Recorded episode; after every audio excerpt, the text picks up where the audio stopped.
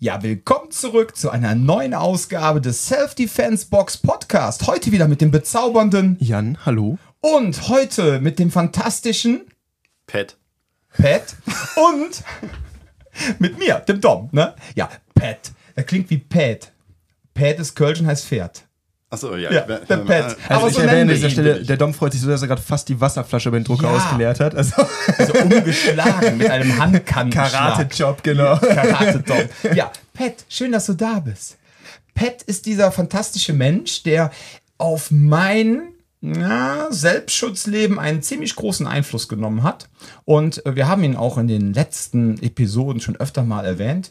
Nebensätzen. In Nebensätzen. Ja, ich meine, wir geben ja Credit. Es soll ja Menschen geben, die lassen sich alle Leute antanzen, machen aber nirgendwo Ausbildung und machen ihr eigenes System auf, ne? Und kopieren die anderen. Soll es geben. So, und also wir haben nicht sauber zitiert. Wir haben nicht sauber zitiert, aber wir haben immer gesagt, das ist nicht von uns. Genau, ja, absolut. Und wir haben so viele Fragen an dich. Ich würde sagen, wir fangen doch einfach mal an bei dir. Wie ging das eigentlich bei dir los mit dem Kampfsport, Selbstverteidigung etc.?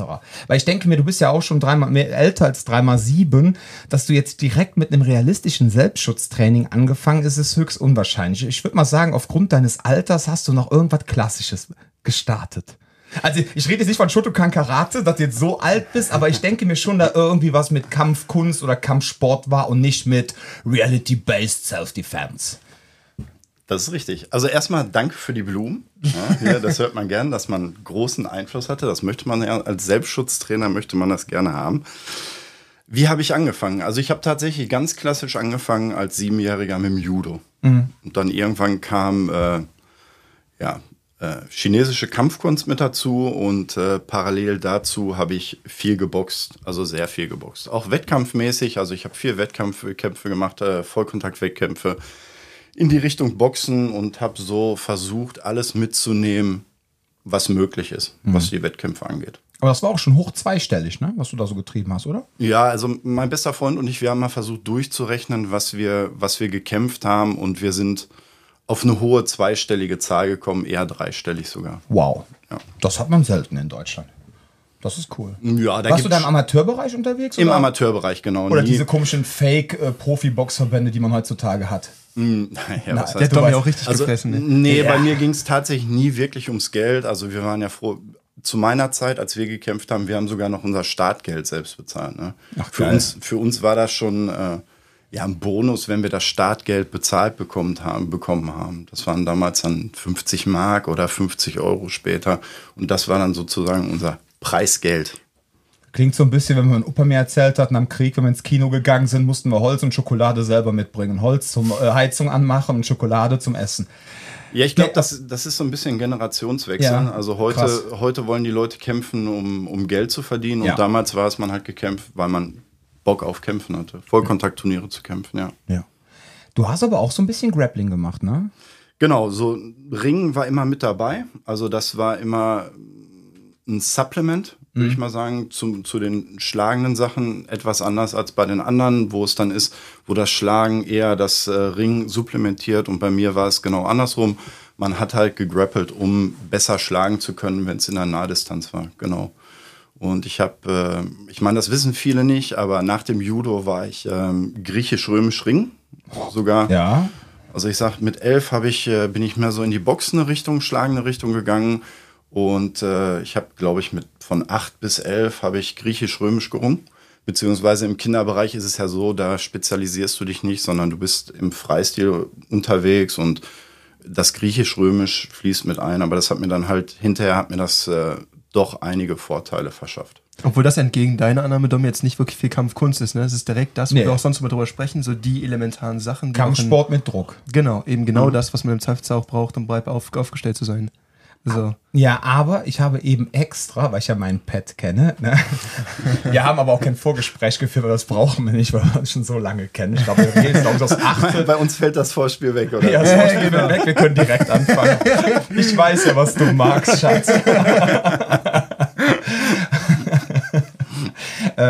Dass du, das war jetzt keine Kampfkunst, aber du hast ja auch irgendetwas so in Richtung chinesisch traditionell gemacht, ne? Genau, tatsächlich. Also bei mir war es sogar so, wenn ich über schlagende Künste spreche mit dem Boxen, ist es so gewesen, dass ich ganz klassisch als Elfjähriger habe ich Hung Choi, das ist ein südchinesischer Kung-Fu-Stil. Damit habe ich angefangen und ich hatte das Glück, dass mein Trainer damals, beziehungsweise der Leiter der Schule, war ein sehr guter Boxer auch und dementsprechend haben wir direkt von Anfang an eine sehr, sehr gute boxerische Basis gelernt. Ja. Also ein funktionales Kung-Fu. Ja, sonst irgendwie... Ja, nee, Entschuldigung, nein, das ist nicht... Das, ja, ich weiß, boah, Entschuldigung, jetzt springen wir gleich wieder die ganzen... Ja, ich wollte gerade sagen, das gibt wieder Kommentare, Dom. Ja, aber... Ich meine... Aber Leute, da haben wir auch kein Problem. Aber ganz ehrlich, es ist doch kein Gebäsche, ja? Wenn wir doch mal ganz ehrlich sind, ich habe ja... Wir beide kennen eine Person, die lang genug in China war, ja, und die auch ganz viel traditionelle Sachen macht. Ich hoffe, die Person kommt auch irgendwann mal hier in den Podcast rein, weil wir vorher dann mal ein Seminar gemeinsam gemacht haben. Weil für die Leute da draußen, hier kommen nur Leute in den Podcast, die irgendwas mit der Self Defense Box zu tun haben. Ja, also das ist jetzt kein Kampfkunst-Podcast, wo wir einfach nur hoffen, um Content zusammenzukriegen, dass wir jetzt alle möglichen Leute hier einladen, sondern wenn hier einer spricht, hat er zumindest einmal ein Seminar hier gegeben. Ne? So, und die Person, mit der habe ich mich auch schon ein, zwei Mal so unterhalten. Und dann habe ich auch einen Kumpel, der mittlerweile auch sehr stark im BJJ unterwegs war und aus diesem Bagur kommt. Und der hatte halt in Taiwan Philosophie, chinesische und ich glaube sogar Medizin studiert. Aber komplett auf Mandarin, also, beziehungsweise Taiwanesisch. Ja. Ne? Das konnte der auch perfekt. So, und mit dem habe ich mich mal unterhalten und dann meint der so, ey, ganz ehrlich, Dom, ich habe über 5 Jahre da gelebt, ich war auch viel auf dem Festland und so. Und das, was teilweise hier in Deutschland so an Kung-Fu unterrichtet wird, das sind im Vergleich zu dem, was wirklich unterrichtet wird in China, irgendwelche komischen westlichen Perversionen. Ja? Er meint, das hat teilweise mit dem Kung-Fu, was da gelehrt wird, gar nicht mehr irgendwie was gemein, ja, und also in China, so, und nicht alles, ne, und dann fing er natürlich auch an mit dem Thema Wing Chun, wo wir uns jetzt nicht so weit aus dem Fenster lehnen wollen, weil keiner von uns hat jemals Wing Chun trainiert, aber er hat dann auch gesagt, er hätte sich dann auch in der Zeit mit Wing Chun auseinandergesetzt, in China mit traditionellem, und wenn er dann sieht, was dann teilweise hier unterrichtet wird, das hat nicht mehr so viel damit gemein, so, und deswegen ist mir jetzt gerade halt so rausgerutscht, so nach dem Motto, boah, krass, da hast du einen coolen Trainer, der halt funktionales Boxen entwickelt, weil ich verstehe das halt manchmal nicht. Ich habe da vorne so ein interessantes Buch liegen, alle Kampfsportarten dieser Welt, so wo die Sachen herkommen und so weiter und was die Leute dann in Afrika, in Asien oder was weiß ich vor 5000 Jahren trainiert haben und ich finde das halt so interessant, wie sich dann halt manche Dinge so entwickelt haben und interessanterweise irgendwie geboxt und gerungen haben sie schon immer alle. Mhm.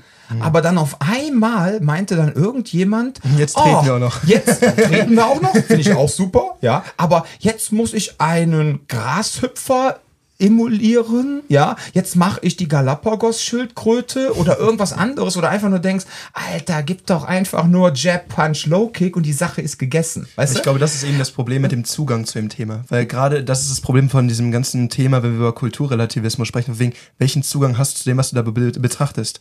Wenn du jetzt zum Beispiel aus einem europäischen oder amerikanischen Kontext drauf schaust, und gerade mit dem Hintergedanken, wie es hier auch beworben wurde, immer mit, oh, das ist das perfekte Mittel zum Selbstschutz. Mhm. Hier gehst du hin, das kannst du. Und dann gerade auch mit dieser Prägung durch Film und Fernsehen, der eine Typ, der die 17 Ninjas, den immer nur einzeln angreifen, alle durch die Gegend schmeißt und dies und das. Und dieses ganze Ding von wegen hier irgendwie der Gute und Gewalt fürs Gute und bla bla bla. Dieser ganze Mythos, der darum aufgebaut wurde.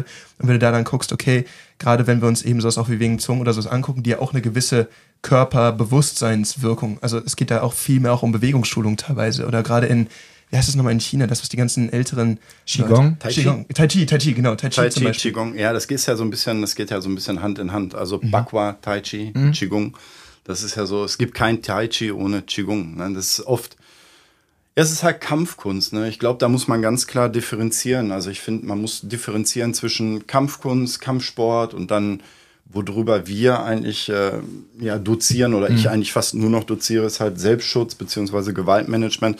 Ich glaube, das sind alles Früchte, aber die haben alle einen unterschiedlichen Geschmack und man muss da gucken, irgendwie, dass man da nicht zu viel durcheinander wirft. Ne? Absolut. Wenn ich ein guter Kampfkünstler werden muss, dann ist es einfach, dann ist es einfach für mich wichtig, dass ich dieses Ganzheitliche nehme. Wenn ich jetzt zum Beispiel das Chinesische nehme, dann kann ich nicht sagen, ich will nur links, rechts schlagen, sondern da gehört ein bisschen mehr dazu. Ne? Ja. Da gehört auch zwischenmenschlich ein bisschen mehr dazu. Ne? Ist eine andere Kultur, eine asiatische Kultur. Das heißt, es ist alles sehr familiär gehalten.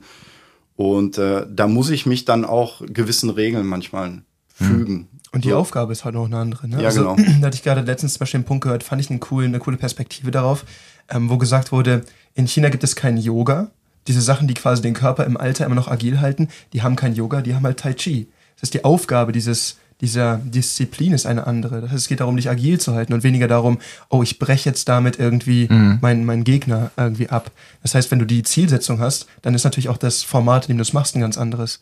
Aber das ist eben der Punkt, gerade im Selbstschutz, da reden wir immer darum, minimalistisch, ne, gemein, dreckig, so kannst du natürlich nicht deinen Körper irgendwie im Alter agieren. Ja, genau. Was ich halt meine, man guckt immer Boxen an, eher das Gegenteil. Genau. Vollkommen richtig. Nur halt diese Entwicklung, ne? Wie gesagt, alle haben so gerungen, alle haben irgendwie geboxt und auf einmal entstehen da so besondere Richtungen und das soll dann auch früher eine Kriegskunst gewesen sein, was sie dann im Krieg eingesetzt haben. Und dann, das sind so Sachen, wo ich gerne einfach mal zurückreisen würde, ja, einfach in die Zeit, so als Beobachter und wirklich mal sehen, haben die das jetzt wirklich gemacht? Und haben sie sich einfach auf dem Schlachtfeld nachher, haben die nicht die dreifache Lotusblume gemacht, sondern haben einfach nur das verdammte Messer in den Hals gebracht. Aber auch ja, denk doch mal drüber nach, das hast du selber gesagt, im Rahmen von Yoga, wie wichtig Yoga zum Beispiel für Bodenkampf und auch im Stand im Ring und sowas sein kann. Also quasi diese Kontrolle aufzubauen und in diesem Rahmen quasi, vielleicht ist es einfach eine Alternative für ein, ich sag mal, wie ein Fitnessprogramm heute gewesen. So im Sinne von, wie kannst du quasi Leute so fit halten mit Sachen, die du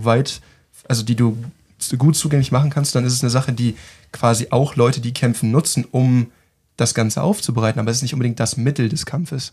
Das wäre so meine Interpretation. Okay. Ja, also ich glaube, da sind wir schon ganz schnell bei dem Thema Zeitfaktor. Also bei dem Thema Zeitfaktor, ich meine, was macht einen guten Kampfkünstler aus? Ein Kampfkünstler trainiert manchmal 6, 7 Tage die Woche, vielleicht sogar mehrere Stunden am Tag. Jetzt muss man sich die Frage stellen, Kampfsportler wird das auch machen, zumindest über einen gewissen Zeitraum in seiner Wettkampfphase, in seinen Wettkampfjahren wird er auch mindestens 5-mal die Woche trainieren, um gut zu werden in seinem Sport. Er ist ja Athlet. Was macht ein Kampfkünstler aus? Ein Kampfkünstler ist eigentlich daran interessiert, sein ganzes Leben irgendwie besser zu werden. Ne? Und das nimmt so alles in Anspruch. Und ich glaube, da kommt dieser Zeitfaktor, der spielt eine ganz, ganz große Rolle, weil welcher Kunde, der Selbstschutz lernen möchte, der ein ausgefülltes Leben hat, mit Familie etc., wie viel Zeit kann er investieren, um sich selbst zu verteidigen? Und dieser Mensch ist kein Kampfkünstler. Der will keinen langen Weg gehen. Er möchte keinen langen Weg gehen oder möchte vielleicht einen langen Weg gehen, aber mit zeitlichen Einschränkungen. Ne? Was können wir ihm geben in der Zeit? Und das ist für mich als Trainer ist das auch immer extrem wichtig, zu gucken, was kann ich den Leuten in möglichst kurzer Zeit oder zumindest in der Epoche, den ich ihn habe oder sie habe, in der Trainingsepoche, was kann ich ihnen mitgeben? Bevor wir jetzt gleich zum Thema Selbstschutz kommen, noch eine Frage. Ja. Was ist eigentlich der Unterschied zwischen römisch-griechisch und Freistilringen? Römisch-griechisch sind alle Angriffe oberhalb der Gürtellinie erlaubt. Das heißt, ich muss den gegenüber mit einem Snapdown, Runterreißer, muss ich runterholen.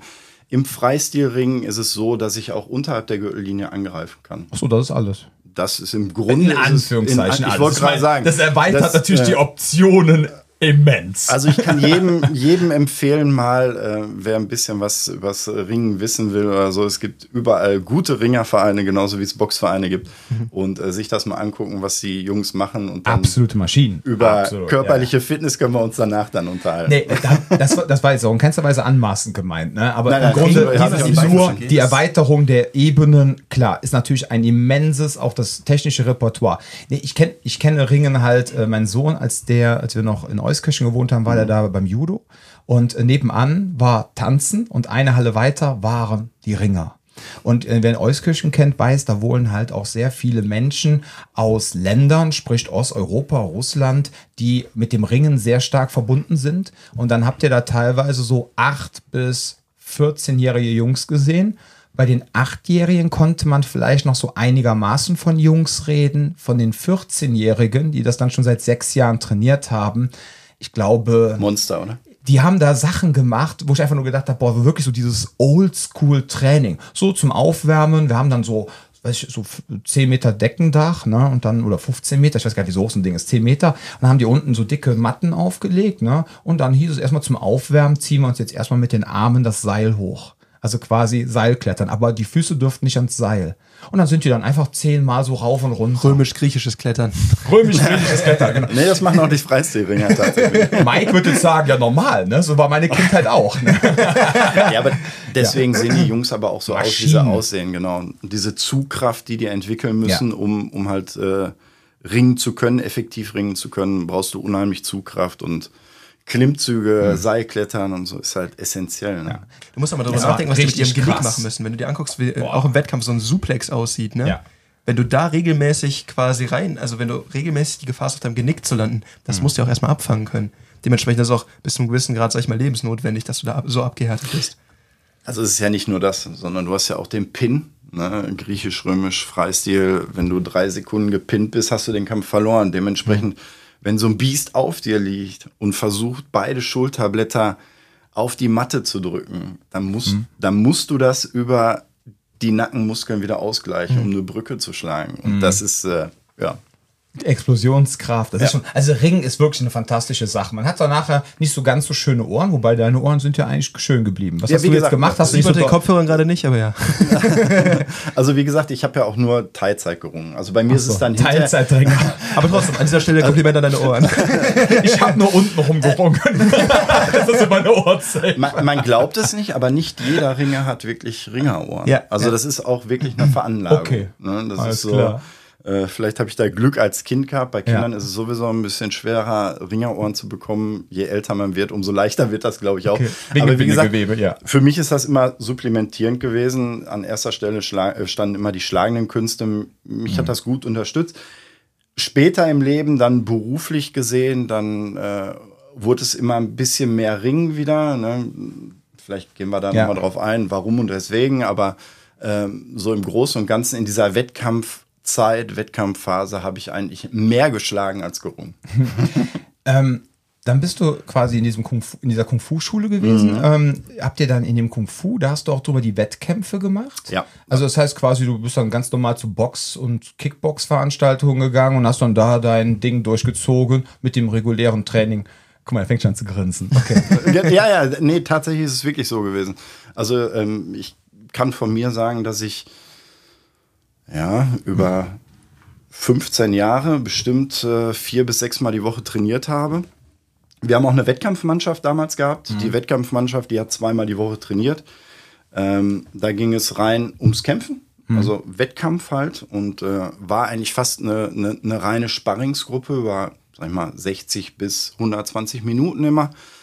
Und da haben wir uns gut gegeben. Und jetzt nur mal um dem Hörer das ein bisschen näher zu bringen, wie oft wir auf Wettkämpfen waren. Also es kam vor, nicht wie heute, dass man alle 3 Monate mal um Wettkampf gefahren ist, sondern jede Woche. Wir haben so jedes Turnier mitgenommen. Wie die Thais quasi, so ein bisschen. Ja, vielleicht nicht wie die Thais, aber nicht ganz so extrem. Aber mehr als der durchschnittliche deutsche Kämpfer. Also wir haben definitiv mehr gekämpft als der Durchschnitt.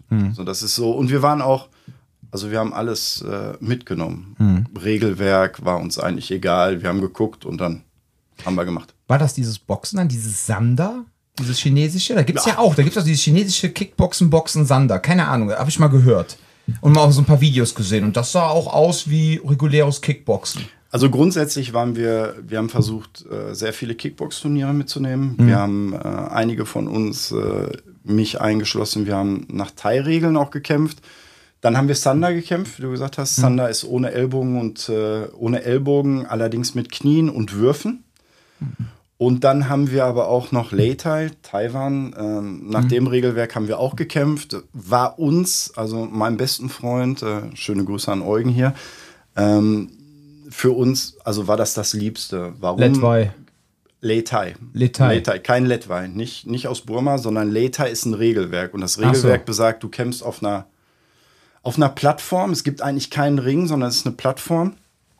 Und Würfe sind erlaubt, gegebenenfalls sogar Bodenkampf für einige Sekunden. Ellbogen sind erlaubt, Knie sind erlaubt. Kopfnüsse auch? Schläge. Nee, Kopfnüsse meine ich nicht. Nein. Also ich kann mich jetzt nicht dran erinnern. Wenn du in dem Regelwerk aber gewohnt bist zu kämpfen, du bist dann quasi in eins eingebunden, wo du weniger Freiraum hattest. Ich kenne das selber vom Boxen, dass dadurch, dass ich MMA gemacht habe, quasi dann immer dieses, dann irgendwie nah in den Clinch rein, dann so, ich darf gar nicht. Ne? Dieses, war das ein Problem, was du noch in Wettkämpfen irgendwie, dem du begegnet bist? Definitiv. Also das war, also jetzt so eine Anekdote so aus der Jugend. Also wir haben uns irgendwann mal dazu entschieden, wir haben uns auf Vollkontakt vorbereitet und haben dann irgendwann mal entschieden, dass wir auf ein Punkt-Stopp-Turnier gehen. Und das ging völlig in die Hose. Ne? Das hat überhaupt nicht funktioniert. Also die Leute waren richtig gut, muss man einfach sagen. Die waren super, die da waren. Aber für uns war es einfach mit dem Regelwerk und wie wir trainiert haben, war das einfach nicht umsetzbar. Nicht kompatibel. Nee, war nicht kompatibel. Ach. Ja, das hatten wir auch einmal. Wir sind früher von Euskirchen, vom Energy Gym, sind wir auch schon mal an die holländische Grenze gefahren und dann kamen die Holländer rüber. Ne? Und ja, du fängst schon an zu grinsen. Und für die, die es nicht wissen, also früher so in den 2000ern konnte man immer sagen, was in Deutschland ein A-Klasse-Kämpfer war, war in Holland bestenfalls ein C-Klasse-Kämpfer. Holland und Belgien war auch nicht ohne. Ja, ne? Ja, aber die Holländer, genau, also die Benelux-Länder, immer Bombe. 2 bis 3 Klassen über uns. Man sagt ja auch so Dutch Thai-Boxing oder Dutch Kickboxing. Ich weiß nicht. Die trainieren auf 80%, weil die abhärten wollen. Ja, ich weiß nicht, diese Typen wie Peter Arz und dann hier aus dem Glory Gym und wie sie alle hießen. Ramon Decker, ja, Gott hab ihn selig. Ne? Bei dem war ich ja nochmal auf dem Seminar 2006 Echt? Oder 2005 war ich am Ramon Decker Seminar. Ja, hier hängt die Urkunde, da ist sie. Genau. Das war, hat er damals der Frank Mach veranstaltet. Ja, genau. Und das war schon echt krass. Und dann war einer von unseren Jungs, der sollte kämpfen. Dann ist der Kampf ausgefallen. Und dann haben die gesagt, hier komm, der Peter Arz, der Holzfäller, ja, weil der hatte Low-Kicks abartig. Da hieß es dann immer, ja komm, wir machen mal einen Gentleman-Fight. Du kannst gegen einen von Peter Arz A-Klasse-Kämpfer kämpfen. Und unserer, ja, war Deutsche, ich glaube, was hat er damals? Vielleicht B-Klasse, ne? Da haben wir schon zu ihm gesagt, und er so, ja, ich bin auch relativ nah dran. Und wir haben gesagt, nee, mach mal locker. Ne? Beruhig dich mal. Und dann haben wir gesagt, so, ja, Regeln, ja, Thai-Boxen, K1 mit einmal Knie einsetzen. Und er so, ja, ich habe noch nie Knie gemacht.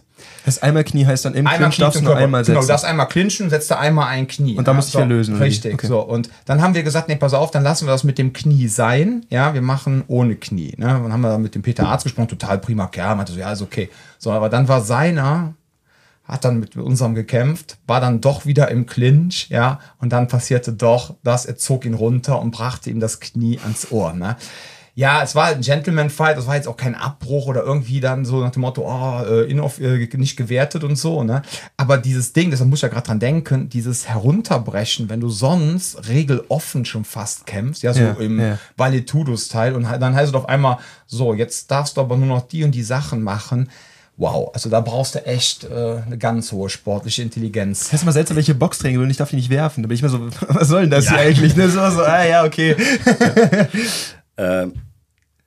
Das bringt dich auf jeden Fall an Grenzen. Ja. Also es ist manchmal, heute wird man das wahrscheinlich, ja, mit diesem Ring-IQ, den man heute hat, oder mit diesem Wettkampfsport-IQ, wird man sagen, boah, wäre es nicht vielleicht besser gewesen, in ein Regelwerk reinzugehen? Zu dem damaligen Zeitpunkt war das total uninteressant für uns. Das war so, wir wollen ballern, ne? Ja, so viel wie geht. Man kennt dich ja auch. Ne? Auch im Selbstschutztraining bist du ja auch kein Kind von Traurigkeit und du bist ja auch ein Mensch, der sagt, über Druck kann man lernen. Dann werden wir jetzt auch... die Überleitung war so smooth. Ja. Das war jetzt so richtig professionell. Ja. So kennt man uns. Jetzt macht ihr zwei Dödel das Ganze aber wieder kaputt. Okay, alles gut. Danke, dass ich euch zwei dabei habe. Ich glaube, ich mache doch wieder alleine im Podcast. Selbstgespräch für 3 Stunden. Genau. Das ist auch geil. Boah, kann ich nicht. Also Solo-Podcast geht gar nicht. Aber gut, das wissen wir alle. Thema Selbstschutz. Wie bist du dann nach der ganzen Ballerei, nennen wir es jetzt mal so, zum Selbstschutz gekommen? Weil das Interessante ist ja, und das ist halt auch so das, wo Jan und ich uns schon so oft drüber unterhalten haben, weil ich sag mal so, die harten Jungs aus dem Vollkontaktsport finden ja eigentlich diesen ganzen Selbstschutzkram und das ganze Quatschen und das ganze Deeskalieren, das ist jetzt mal ein Übergang, ja, finden die ja eigentlich mal total Braucht man ja nicht. Du brauchst nur Sparring und du musst dem Typen hart auf die Fresse hauen. So, sagt der geneigte Kampfsportler. So, jetzt fängst du dann auf einmal an, setzt dich auf einmal mit Senshido auseinander, mit Psychologie, mit Täterverhalten, mit Deeskalation. Ja, guck mal, er fängt an zu lachen. Auch mit so Sachen wie, ja, man geht mit der Person respektvoll um, sie wird nicht beleidigt. Aber eigentlich müsste man so immer auf die Fresse hauen. Du kannst ihn ja einfach K.O. klatschen, das ist gar kein Thema. Nein, ich finde einfach, ich nenne es jetzt mal diese, du machst den aus. Diese Frage, ob das jetzt für dich eine krasse Transformation war oder wie, also pass auf, fangen wir erstmal an, wie bist du überhaupt zum Selbstschutz gekommen und wie war das für dich als Vollkontakt-Kampfsportler, ja, als halber Valetudo-Kämpfer, nenn das mal so, schon fast. So würde ich mich fast nicht nennen. Nein, aber du bist ja immer bescheiden, okay, er hatte weniger Boden, aber im Stand war es ja schon Richtung Valetudo, ja. Wie bist du überhaupt zum Selbstschutz gekommen? Warum hattest du das auf einmal nötig, mit Menschen zu reden, zu deeskalieren? Das Alter, dumm. Das Alter. Ich konnte nicht mehr ballern, also habe ich angefangen mit... Genau, mein Nacken hat wehgetan und dann habe ich gedacht, jetzt musst du mal anfangen zu quatschen. Bei mir war das tatsächlich war ein fließender Übergang. Also diese Thematik hat mich immer interessiert, was Selbstschutz angeht und ja, Selbstschutz und Gewaltmanagement. Damals hatte das natürlich noch nicht diesen Namen, dass man gesagt hat, boah, macht der Selbstschutz und Gewaltmanagement, sondern damals war das einfach Selbstverteidigung und was man dafür gehalten hat, tatsächlich auch. Und hat dann irgendwann aber festgestellt, dass das, was man für Selbstverteidigung hält oder für Selbstschutz hält, dass das eigentlich nicht so viel mit Selbstschutz oder Selbstverteidigung zu tun hat, sondern im Grunde, wenn man mal ehrlich ist, jeder Kampfsportler oder jeder Kampfkünstler irgendwo in sich drin möchte er auch immer so ein bisschen, hat er so dieses versteckte Jackie Chan-Ding. Ja, ich kann mich verteidigen, ich kann dies, ich kann das. Das hat, glaube ich, jeder von uns gehabt, als er angefangen hat. Das spielt irgendwie immer eine Rolle. Ein bisschen. Und ich habe irgendwann festgestellt, dass da mehr zugehört, als eine Links-Rechts-Kombination schlagen zu können.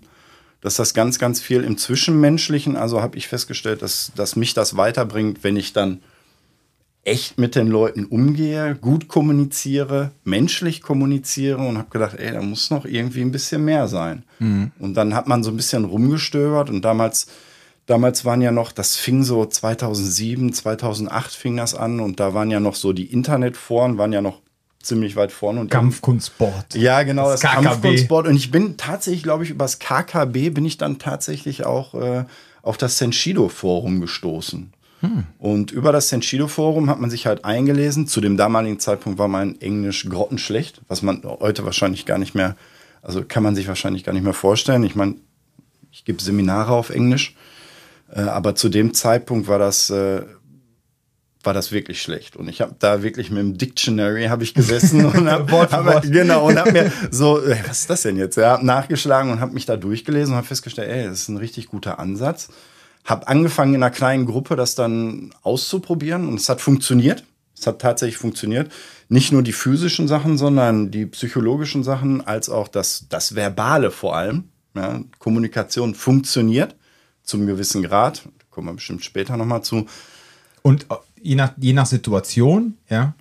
Genau, je nach Situation. Ja. Es kommt halt immer auf das Szenario an, ne? In welcher Situation wir uns befinden, mit wem wir kommunizieren, etc. Will derjenige überhaupt mit sich kommunizieren lassen? Sind halt mehrere Faktoren, die da eine Rolle spielen. Ja, ausprobiert und dann tatsächlich dann irgendwann, ich glaube 2009 war es, glaube ich, bin ich dann auf ein Seminar von Rich gegangen. Also Senshido-Seminar in Belgien. Hatte vorher Kontakt mit den belgischen Affiliates vom Senshido, mit Rod und Eric und Luc. Das war so ein Triple, die das gemacht haben. Sehr, sehr gute Jungs. Also wer sie kennt, weiß, wovon ich spreche. Also, das ist so. Und habe viel mit denen kommuniziert im Vorfeld. Bin dann auf das Seminar und von da aus war dann halt so ein bisschen der Weg geebnet, so in diese Richtung Senshido. Weil mir dieses Gesamtkonzept einfach gefallen hat. Weil A war der psychologische Aspekt da. B, der physische Aspekt war auch immer noch da, spielte auch noch eine große Rolle. Dann kam natürlich auch noch der Shredder mit dazu. Ne? Der berühmte Shredder. Ja, ich höre die Leute schon wieder schreien. Was auf der einen Seite gut... Es ist der Blender! Ja, es ist der Blender, es ist der Shredder. Scheiß drauf. Irgendwas mit Haxler. Lass uns den Haxler nennen. Genau. Der Häcksler. Der Blender war jetzt eine Anspielung auf Spear. Ah, okay, weil der Senshido aus Spear entstanden ist. Und ich kenne das nur unter dem Shredder. Genau, deswegen. Und im Spear gibt es halt diese Technik, diesen Shredder als Blender, nur was halt viele nicht verstehen, wenn sie nie die ganze DVD-Kollektion von Rich Dimitri gekauft haben oder aber nie auf einem Seminar waren, dass der Shredder eigentlich in Prinzipien, eigentlich nicht eine klassische Technik ist. Natürlich geht es auch um eine Technik, aber eigentlich ist es ein Prinzip. So, und ja, das ist mir damals aber auch in deinem Seminar aufgefallen, dass ich konnte damals nicht ganz differenzieren, oder was ist nicht ganz differenziert, aber du hast ganz stark darüber gesprochen, wie es quasi einen gewissen Zeitrahmen beschreibt, in dem du quasi einfach nur versuchst abzureißen und weniger, wir versuchen jetzt hier dieses eine Konzeptelement zu bringen, wo man irgendwie von hinten das Gesicht auseinander nimmt. Das war viel stärker, dieses Konzept von, okay, gerade wenn du körperlich unterlegen bist, mit jeglicher Aggression versuchen, in diesem Zeitfenster möglichst viel zu reißen. Und so habe ich es damals verstanden, weil das war mein erster Kontakt damit. Deswegen war ich voll verwirrt davon, dass dann später Leute das wie so eine Technik irgendwie erklärt haben. Ich war so, funktioniert nicht. Das habe ich aber bei Paet irgendwie anders gelernt. So. Funktioniert auch nicht. Wenn du es als Technik unterrichtet, wird es so, vielleicht schaffst du es mal in einem gewissen Fenster, wenn die Sterne richtig stehen, wenn die Sonne richtig scheint. Die Venus zum Jupiter. Genau, dann schaffst du es vielleicht, genau diese Technik umzusetzen. Ja. Funktioniert so nicht. Der Shredder an sich ist ein Konzept. Also jetzt nochmal auf den Shredder. Da stimmt, ein Konzept und kein Prinzip. Mein Film. Genau. Das Konzept setzt sich dann wieder aus 5 Prinzipien zusammen. Richtig, ne? Das ist auch ein Prinzip im Kopf gehabt. Okay. Aber kannst du schon aufbröseln. Ja. 5 Prinzipien. Erzähl mal. Komm, wir haben nämlich so ein, 2 Prinzipien-Podcasts. Tom ist gerade voll scharf auf Prinzipien. Ich stehe voll aber nur aufs Prinzip. Ich spreiz da jetzt einmal so rein, um auf diese Thematik Shredder nochmal einzugehen. Ich finde das sehr schön, beim Shredder von Spreizen zu reden. Ja, hat so ein bisschen, das ist so ein bisschen, das komm, läuft hier gerade aus dem Ufer. Genau, das wird ein Soundbite. Wir haben den Podcast angefangen um 10.30 Uhr morgens und wir sind alle noch nüchtern. Ja, genau. Kleines Disclaimer. Ich sag mal, für mich ist, was Senshido angeht, ich meine, da hat es ja auch eine große Spaltung bzw. Trennung gegeben. Eigentlich gibt es an sich, Senshido so an sich, so dieses Team, International Team gibt es eigentlich so nicht mehr. Aber ich glaube, die größte Krux oder eine der größten Kruxen war tatsächlich der Shredder fürs Senshido, weil sich da so drauf gestürzt wurde wie beim Spear, der Spear. Mhm. Es wurde nichts anderes mehr gesehen. Und das hat viel... 90. Ja.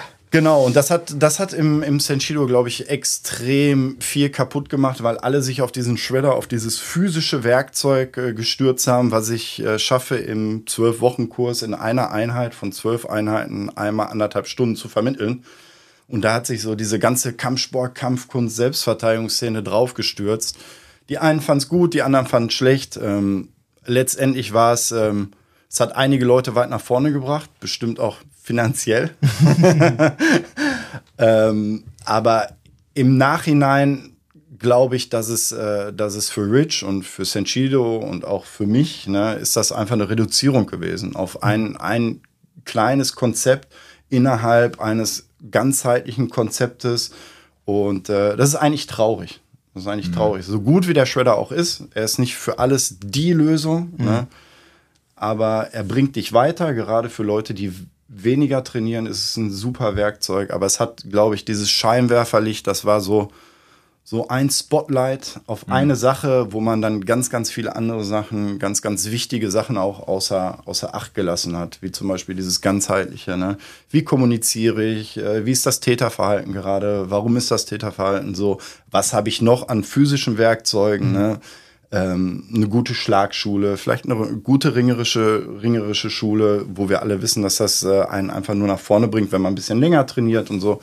Und alle haben nur da drauf geguckt und das hat das Ganze, glaube ich, ein bisschen, das Bild, glaube ich, verzerrt. Du merkst auch gerade, wie viel du da quasi am Rande noch erklären musst, was es noch alles gab. Das Problem ist halt, das ist mir selber aufgefallen, dass ich mit Leuten, die in einem System eingebettet war, auf Seminare gegangen sind und ich quasi dann rausgekommen bin, war so, interessant, da scheint hier dieses Konzept zu sein, diese paar Lektionen kann man daraus mitnehmen, das alles ist relevant und so weiter und so fort. Und die Person mir gegenüber dann 2 Techniken mitgenommen hat aus dem ganzen Ding. Und das ist eben das Problem, wenn du halt jemanden hast, der starr in seiner Struktur drin ist, dann gucke ich mir ein neues System an und sage, okay, was ist innovativ und was kann ich integrieren? Technik. Diese 1, 2 Sachen, gerade der Shredder, wenn man das eben auch so als Technik vermittelt, ist das halt so ein Ding, mit dem du dich berüsten kannst.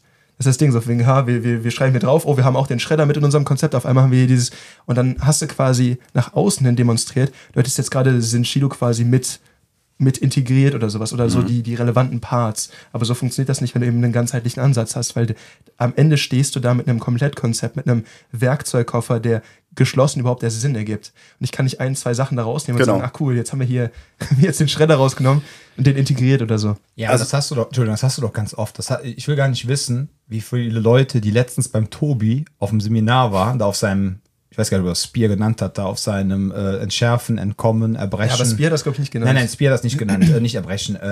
Genau, Erbrechen. Entschärfen, Entkommen und Entfliehen. Draufhauen und Kotzen. Genau. Tobi Singer. Liebe Grüße an Tobi. Nein, ich will gar nicht wissen, wie viele Leute, die jetzt das mitgemacht haben und aber im Grunde jetzt denken, sie hätten das verstanden, was er da unterrichtet hat. Weil letztendlich, muss man ja immer sagen, das, was er gemacht hat, ist für die Endanwender. Man muss das immer ganz klar differenzieren. Ne? Wir haben das ja früher auch mit Paet so gemacht. Dann ist er samstags zu uns in die Box gekommen, hat hier ein Senshido-Seminar gegeben, hat eins von diesen 5 Prinzipien unterrichtet. Mhm. Was denn? Also meistens unterrichte ich alle 5 Prinzipien. Nein, ja, du greifst ineinander, aber wir haben schon Schwerpunkte gesetzt thematisch, ja, das meinte ich, Entschuldigung. So, und dann haben wir das für die Endanwender gemacht, damit wir als Trainer sehen, wie wir es unterrichten, und einen Tag später war er dann auch nochmal hier, ja, und dann haben wir eine 3- bis 4-stündige Trainerfortbildung gegeben, hat er uns gegeben, und er hat uns dann gezeigt, wie unterrichtet man das? Genau, also warum er das denn überhaupt so unterrichtet hat. Er hat dann seine Methodik und das Ganze beigebracht. Ne? Und das war ja auch einer der Gründe, damals, als ich mich dann für Libre interessiert hatte, ja, dieses Ding, wo ich gesagt habe, pass auf, ich möchte aber kein Basic-Seminar mitmachen. Ja, dann habe ich den Ralf damals angerufen. Diesmal nicht der Ralf aus Freiburg, sondern der aus Frankfurt, ne, weil ich verwechsel die zwei immer. Habe ihm gesagt, pass auf, ich möchte gerne die Ausbildung mitmachen, ja, aber ich habe keinen Bock auf ein Basic-Seminar. Ich will direkt wissen, wie das, ich will das direkt. Gib mir die dreckigen Geheimnisse. Nee, nicht die Geheimnisse. Ja, zeig mir einfach. Ich zahle dir auch viel Geld dafür. Schon, aber take my money. Genau. Nein, ich habe ihm gesagt, komm, bitte, ich möchte das direkt lernen. So im Rahmen einer Ausbildung. Ne? Und ich hatte auch keinen Bock dann auf so ein 4-Stunden-Ding. Mhm. Ja? Einfach, um dann zu lernen, ja, okay, jetzt machen wir das so und so, weil dieses tiefergehende, dafür muss halt immer unterscheiden zwischen einem, ich besuche einen Workshop oder ich besuche eine Ausbildung. Ne? Mhm. Und das ist halt immer ganz wichtig, finde ich. So, definitiv. Und wenn jetzt der Paet jetzt irgendwo ein Senshido-Seminar gibt und die Leute wollen ja auch meistens nicht, man müsste ja auch dich, ich meine, man muss das ja auch ganz klar sagen, also wenn man jetzt zum Beispiel den Paet bucht, ne, was der einem an Informationen gibt, ja, und was der einem mitgibt, der gibt einem auch schon mehr mit, als wie viel für den normalen Endanwender, selbst wenn das ein Endanwender-Seminar ist. Also bei Patrick, das ist immer unglaublich. Das ist auch so ein Thema, was man immer in dem Rahmen so einwerfen muss, gerade wenn wir auch über fortgeschrittene Kurse und Anfängerkurse sprechen, das, was da quasi mitgebracht wird, muss überhaupt auch erstmal angenommen werden. Das ist gerade so ein Problem, was ich auch immer gemerkt habe, je weiter ich fortgeschritten bin in meiner Kompetenz, sag ich mal, desto mehr konnte ich auch mit dem anfangen, was mir gesagt wurde. Das ist, wo ich am Anfang dann zum Beispiel noch gucken musste, okay, ich habe jetzt hier vielleicht eher so ein leicht Kampfkunst angehauchtes Krav Maga gehabt und jetzt muss ich erstmal gucken, fuck, das funktioniert ja gar nicht unter Druck, dann zu gucken, okay, was sind so die Konzepte, mit denen ich arbeiten muss. Das heißt, ich muss erstmal verstehen, wie ich unter Druck überhaupt mich zu bewegen habe, um dann im nächsten Schritt darauf einzugehen, okay, was sind jetzt einzelne Techniken, was sind einzelne, also wie wir auch immer in dieser Pyramide besprechen, ich muss erstmal Grundkonzepte ausarbeiten, bevor ich dann die einzelnen kleinen Tweaks mitbekomme. Mhm. Das heißt, wenn ich einen riesen Batzen an Informationen bekomme, wie viel davon kann ich effektiv verwerten als Endverbraucher, wenn ich noch nicht so erfahren bin, dass ich das quasi noch on top brauche. Ja, klar. Deswegen halt auch diese selbst, da hast du ja auch mehrfach schon drüber gesprochen, selbst wenn wir Leute haben, die schon eine gewisse Erfahrung haben, die hier hinkommen, erstmal müssen die sich die Grundkurse zumindest angucken. Und dann kommen die erst hoch, damit wir sagen, okay, wir sprechen hier über dasselbe und dann geht's weiter. Ja, absolut. Also das ist ja für uns einer der Gründe gewesen, warum wir gesagt haben, das Shredder-Seminar, wir brauchen auf jeden Fall, also die Leute sollten zumindest mal ein Fundamentals vorher gemacht haben, dass man überhaupt weiß, worüber man spricht. Mhm. Das ist so, ja. Also ich habe sowieso am liebsten, wenn ich die Leute bei mir im 12-Wochen-Kurs habe, weil ich die Leute dann 12 Wochen lang begleiten kann, von 0 bis bei dem einen 80, bei dem anderen 120.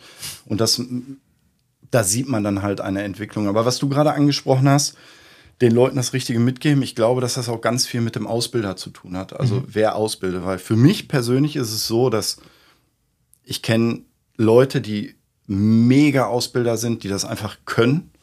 Und es gibt Leute, die sind vielleicht mal gute Kämpfer gewesen oder so, aber die haben überhaupt kein Talent dazu, irgendwas auszubilden. Und das ist so, ja, wer mich und meine Jungs kennt, weiß halt, dass alle ausbilden können. Und für mich ist das, spielt das eine ganz, ganz große Rolle, dass die Leute, die bei mir ausbilden, das auch lernen. Also für mich ist es tatsächlich... Nicht nur die Technik, sondern auch das Ausbilden an sich. Genau, das Ausbilden an sich. Ne? Vor allem auch eine gewisse Empathie den Leuten gegenüber entwickeln, zu sehen, was brauchen die Leute. Und nicht unbedingt den Leuten das geben, was sie gerne hätten, sondern wirklich zu sehen, okay, das und das, das ist das Problem, eine Problemlösung, demjenigen eine Problemlösung anbieten und das trainieren lassen. So, das ist für mich sehr wichtig, ja. Da ist der Spagat manchmal schwierig zwischen, man will Kunden auch irgendwo etwas geben, was sie auch reizt, aber gleichzeitig ist das nicht unbedingt immer das, wonach sie suchen, weil da haben wir ganz oft drüber gesprochen, gerade Leute, die im Selbstschutz unterwegs sind, im Gegensatz zu Kampfsport, haben nicht unbedingt ein Interesse daran, wirklich kämpfen zu lernen.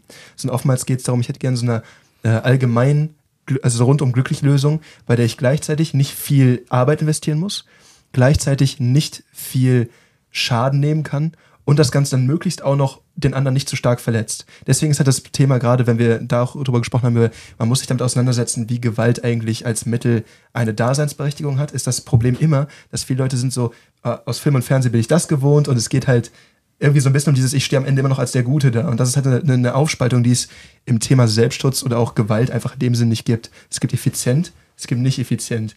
Du musst halt gucken, hast du ein Interesse daran oder nicht? Genau, effizient, nicht effizient, in welchem Zeitraum, von welchem Zeitraum sprechen wir? Ja, ich gehe da sogar so weit, dass ich sagen würde, es gibt dann auch noch die Leute, die halt ins Selbstschutztraining kommen und eigentlich nicht Bock haben, in einem MMA-Gym zu trainieren oder in einem Box-Gym zu trainieren. Deswegen kommen sie zum Krav Maga oder zu mir, trainieren da und denken, sie lernen MMA. Unter dem Deckmantel des Selbstschutzes, ja, weil das vielleicht nicht ganz so anstrengend ist, was auch wieder Quatsch ist, weil einfach die Aufgabenstellung einfach eine komplett andere ist. Oder du hast halt die Leute, die sagen, ich will Selbstschutz lernen, aber blenden zum Beispiel komplett dieses Physische aus und sagen, ich werde nie kämpfen. Genau, das kann nicht passieren, wenn ich... Ja. Ist beides Bullshit. So in meinen Augen zumindest. Ja. Ja. Und was ich gut finde, das hast du mich vorhin auch angesprochen, du meintest nämlich... dass du damals mit deinem Kampfsport- und Kampfkunst-Hintergrund dann dir zum Beispiel Senshido angeguckt hast und dann gemerkt hast, so, oh, funktioniert. Und ich glaube, das ist so eine Sache, wo Kampfsport super wertvoll ist, dass man da so eine Art Bullshit-Meter entwickelt. Voll. Und dann richtig gut unterscheiden kann, oh, das funktioniert unter Druck, das nicht. Ja. Aber, stopp. Jetzt kommt. Nein, der Punkt ist der, weil wir hatten jetzt auch wieder so eine Diskussion in unserer Krav Maga Deutschland-Gruppe. Da ist ein Herr aus Hamburg, der ist so ein alter, leidenschaftlicher Rotlicht-Ex-Türsteher. Ich sag mal, einfach so ein Typ. Und der immer sagt, ja, man muss alles mit Sparring machen, man muss immer alles ballern. Und das, was ich eben meinte, dieser Übergang von diesem Vollkontakt zu dieser Selbstverteidigung. Und er verteufelt zum Beispiel alles, so diese ganze Kommunikations hier Quatsche, alles Blödsinn. Auch reden, wenn du drauf immer Schlagdruck, so nach dem Motto, immer drauf. Ne?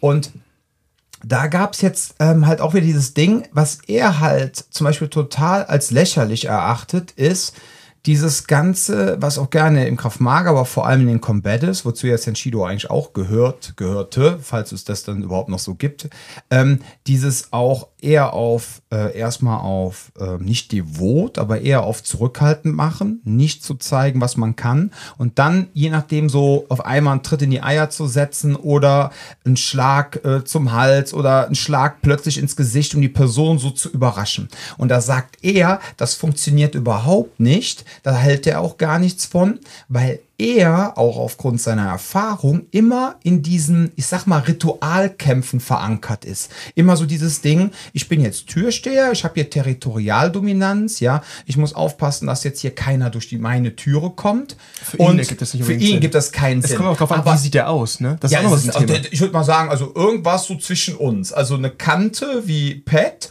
aber so lang wie wir, ist aber schon über die 50 mittlerweile. Ja, wie man halt so die Jungs kennt, ne? So der alte Türsteher-Adel. Für den funktioniert die Halblang machen auch nicht so gut. Und genau diese Diskussion, dann sagt immer, ja, man kann ja, guck mal, wenn du jetzt vor mir stehst und kämpfst mit mir und willst in die Eier treten.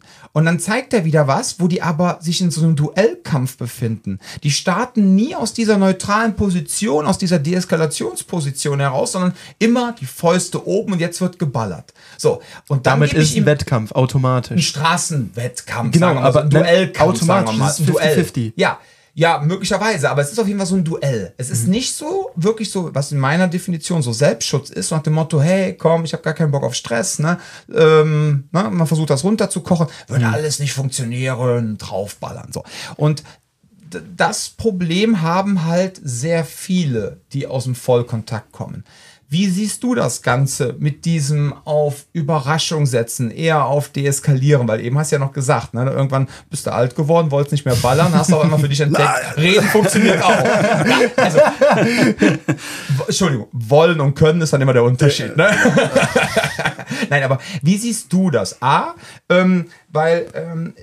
ist natürlich das Schöne, was wir ja, meine Theorie ist ja auch, ne, ich meine, ich habe jetzt nicht diese Gewalterfahrung wie du und auch nicht dieses, ich sag mal, dieses Potenzial, aber ich habe halt auch bei mir immer in meinem Job einfach gemerkt, durch mein bisschen Thai-Boxen, was ich gemacht habe, okay, ich kenne mich, ich kenne meine Grenzen, ich brauche das nicht, aber weil ich so viel über mich weiß und auch weiß, wie ich unter Druck funktioniere, fällt mir das Deeskalieren halt schon mal viel, viel leichter, ja, weil ich halt zwei Optionen habe. Ich muss nicht unbedingt ballern, aber wenn ich Bock habe, deeskaliere ich. So, und wie siehst du das? Also dieses Ganze mit dem, hatte ich das im Grunde, als du dann gelernt hast, endlich zu deeskalieren, ja, hatte ich das dann auch im Grunde sicherer gemacht, weil du wusstest, was du hinten im Grunde im Petto hast? Und was hältst du von diesem ganzen, ach, dieser Deeskalationskampf funktioniert nicht und diese ganzen, ich sag jetzt mal, First Strikes und dieses ganze Preemptive-Kram. Ja? Wie siehst du das? Breite Frage, viel Spaß damit. Ja. Die Büchse der Pandora. Da kannst du jetzt niemanden glücklich machen, wenn die beantwortest. Okay, dieser Podcast, pass auf, in diesem Podcast geht es nicht darum, Menschen glücklich zu machen, sondern es geht um Aufklärung. Wir sind einfach ehrlich. Genau. Luther hat damals auch nur 50% glücklich gemacht. Ja. Wenn es überhaupt 50% war. So, schieß los. Also Martin. Ich glaube, Martin? Ja, Martin Luther. Los. Jetzt kommt die große Aufklärung, Freunde. Ich muss mal eben den Blitz ausweichen. Ja. Ich glaube, die Einleitung von dir gerade, ich weiß, glaube ich, über wen wir sprechen, muss man einfach sagen, dass die Hamburger da grundsätzlich kein schlechtes System haben, ein sehr effektives System haben. Ich glaube aber, dass ich sehe das so ein bisschen kontextgebunden. Mit wem arbeite ich gerade? Wenn ich jetzt mit Leuten arbeite, wo ich weiß, dass sie zu 90%, wenn sie in eine körperliche Auseinandersetzung geraten, ja, dass das beruflich bedingt ist und dass sie sich wirklich darauf vorbereiten, dass es kracht und nicht wie der Otto-Normalverbraucher, der sich eigentlich vorbereitet für etwas, was hoffentlich nie passiert und in den meisten Fällen auch nicht passieren wird, weil wir dürfen nicht vergessen, wir leben Erste Welt, ne, Deutschland und so.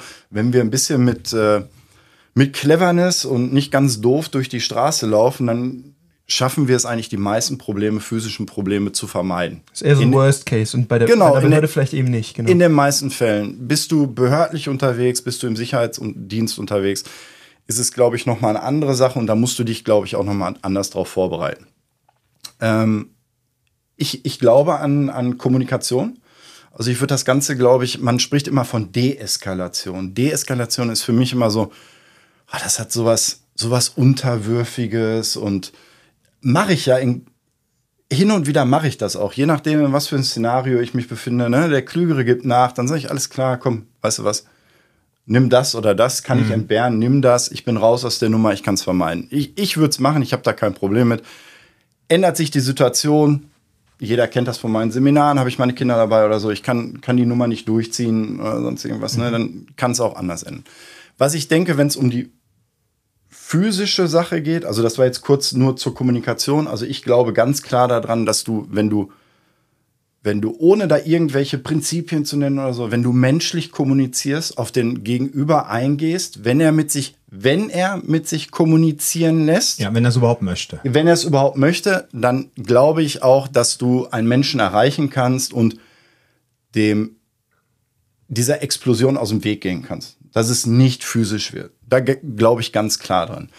Und selbst wenn es um so Ehrensachen geht, wenn man da selbst eine gewisse Position einnimmt, es kann immer noch gut gehen. Kommt darauf an, wie man insgesamt auftritt, was die Absicht ist. Absolut. Wenn es darum geht, ich muss heute den Pad auf die Fresse hauen, ist natürlich ein bisschen was anderes, aber du kannst immer noch in vielen Bereichen regeln. Aber das, was du meinst, der Kontext ist ja abwichtig. Genau, der Kontext. Diese Person da aus Hamburg, die das sagt, wenn der Türsteher war, ja, und jetzt will er auf eine Personengruppe in den Laden rein, ja, und der hat jetzt 2-3 Mal gesagt, Leute, ihr kommt ja heute Abend nicht rein, ist ein ganz anderer Kontext, ja. Und dann kann der auch davon ausgehen, da gibt's nicht lang mehr rumzudiskutieren, die werden jetzt gleich eskalieren und jetzt gleich geht die Post ab. So, nur was ich halt schwierig finde, ist, wenn man dann seine Erfahrung dann nur noch so engstirnig sieht und das dann so in so einer Blase liegt und das dann dogmatisch auf jeden anderen überstülpen will, ja. Das ist auf Liesje Müller, Max Mustermann, ja, und dann stehst du da. Genau, das ist schwer, wo ich dann wieder, das ist dann halt wieder so, wo ich für mich so ein bisschen auch die Mitte finde, so vielleicht dann auch, wenn es um Vollkontakt geht oder um das Körperliche geht, und da spreche ich jetzt auch nicht davon, das hat nichts damit zu tun, dass man Wettkampfsportler sein muss oder so, sondern Leute, die im 12-Wochen-Kurs bei mir sind, die schaffen es hinterher auch, ein Szenario zu laufen unter sehr, sehr reellen Bedingungen und wirklich hartem Kontakt.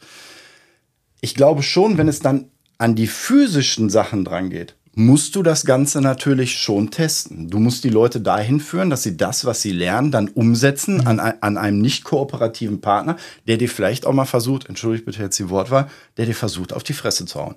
Das gehört einfach mit dazu. Aber im Vorfeld zu sagen, ey, wir machen nur das, weil Kommunikation funktioniert nicht, ist meiner Ansicht nach der falsche Weg. Und da kommt es jetzt, ich glaube, das hängt aber bei mir viel damit zusammen, dass ich so beide Schichten habe. Ich kenne die Leute, die hinlaufen müssen, wenn es kracht. Ich kenne aber auch die Leute oder unterrichte auch die Leute, die überhaupt nicht wollen, dass es kracht. Ja, ja. Aber trotzdem müssen beide beides lernen.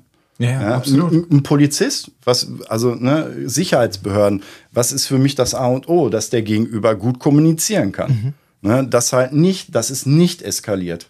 Ne, sonst haben wir dann traumatische Situationen. Ne, das ist so ein bisschen. Das ist aber das Problem, wo wir auch gerne drüber sprechen, in dem Zusammenhang mit, wenn jemand dann sich damit brüstet, ich war bei der und der Einheit, ich habe bei der Behörde das und das gemacht, dass du mal bist, wie relevant ist das für den Endverbraucher im zivilen Kontext? Weil das Problem ist halt nach wie vor für zum Beispiel Sicherung und Kontrolle, geile Sache. Wenn du das lernen willst, geh da hin, coole Geschichte. Voll. Am Ende des Tages ist halt die Frage, was bringt dir das als Endanwender auf der Straße, wenn die Person dieses andere System gelernt hat?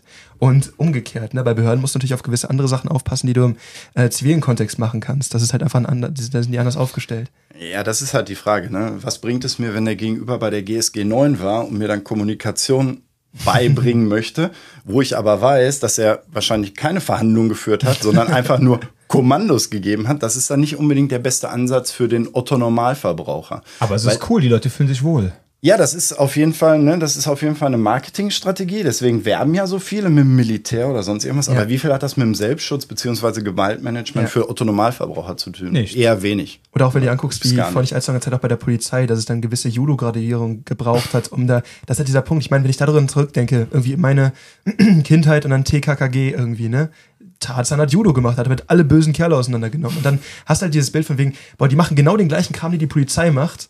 Boah, das müssen ja voll die Killer sein. Und dann ist das Problem, dass dein Anspruch an die Kampfdisziplin, die du gerade erlernst, egal ob es jetzt Kampfkunst, Kampfsport ist gerade, du kannst Leute auseinandernehmen.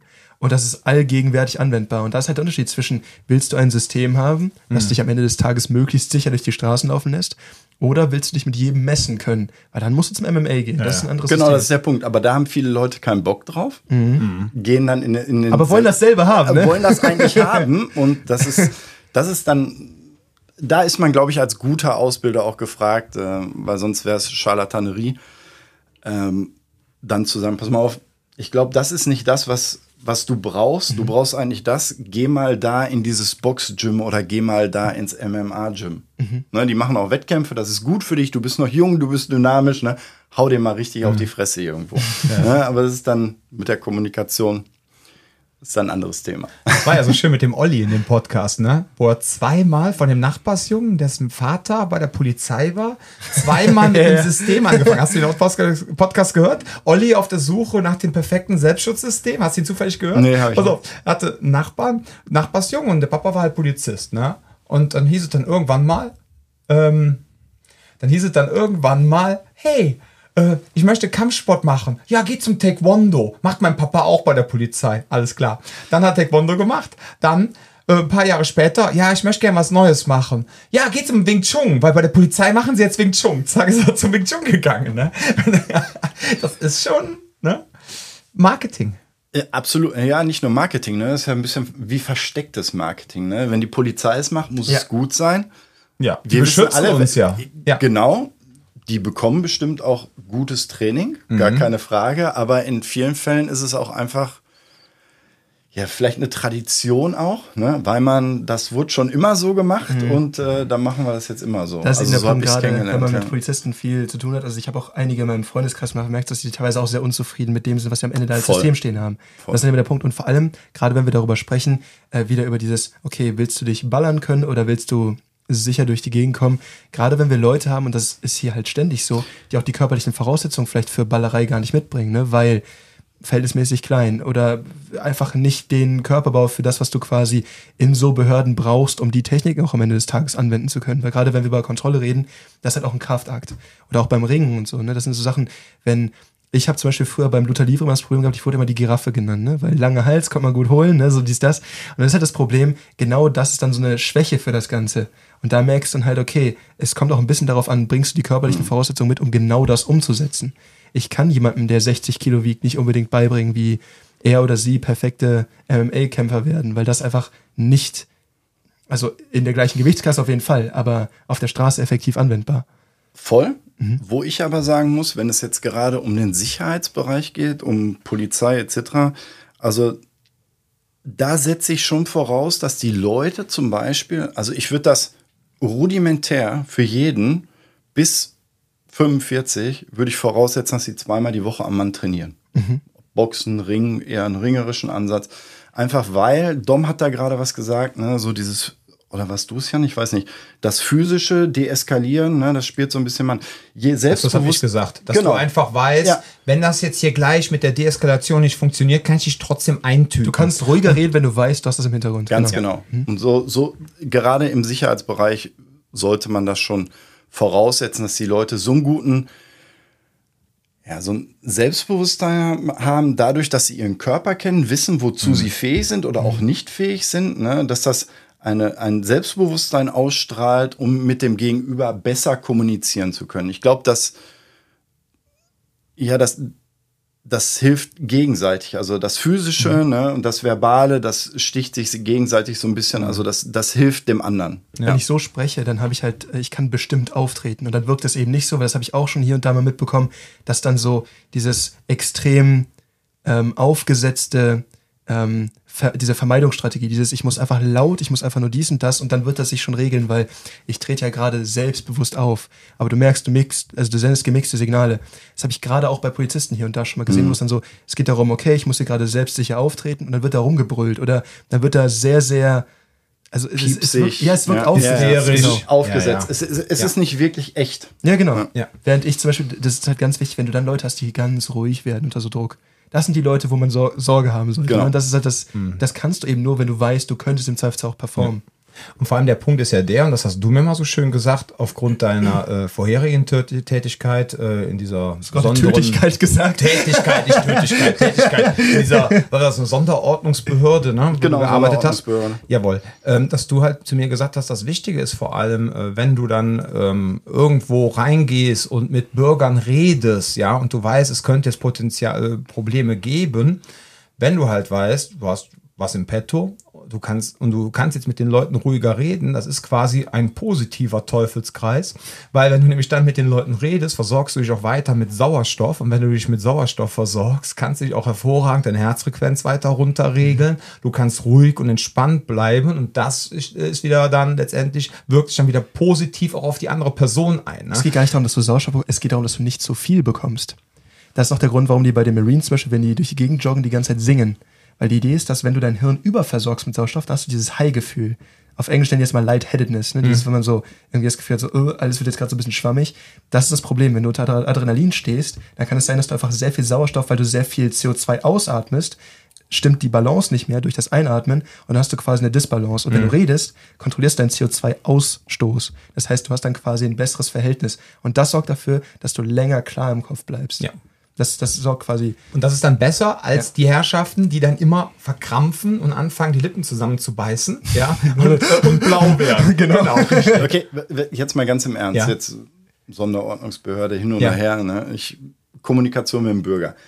Was strahlt denn Dominanz aus? Oder was strahlt etwas aus, ne, dem gegenüber, wo du sagst, okay, dem höre ich jetzt zu.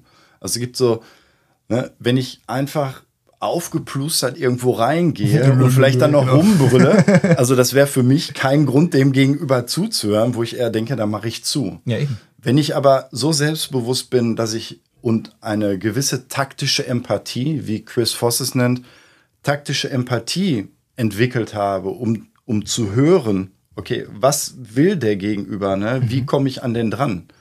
Also das ist eine Dominanz, die ich eigentlich haben möchte.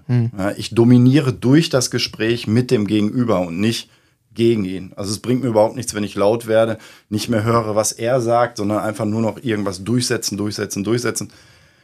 Das ist zum Scheitern verurteilt. Das ist halt immer eine Fassade, das merkt man. Physisch, genau, definitiv, ja.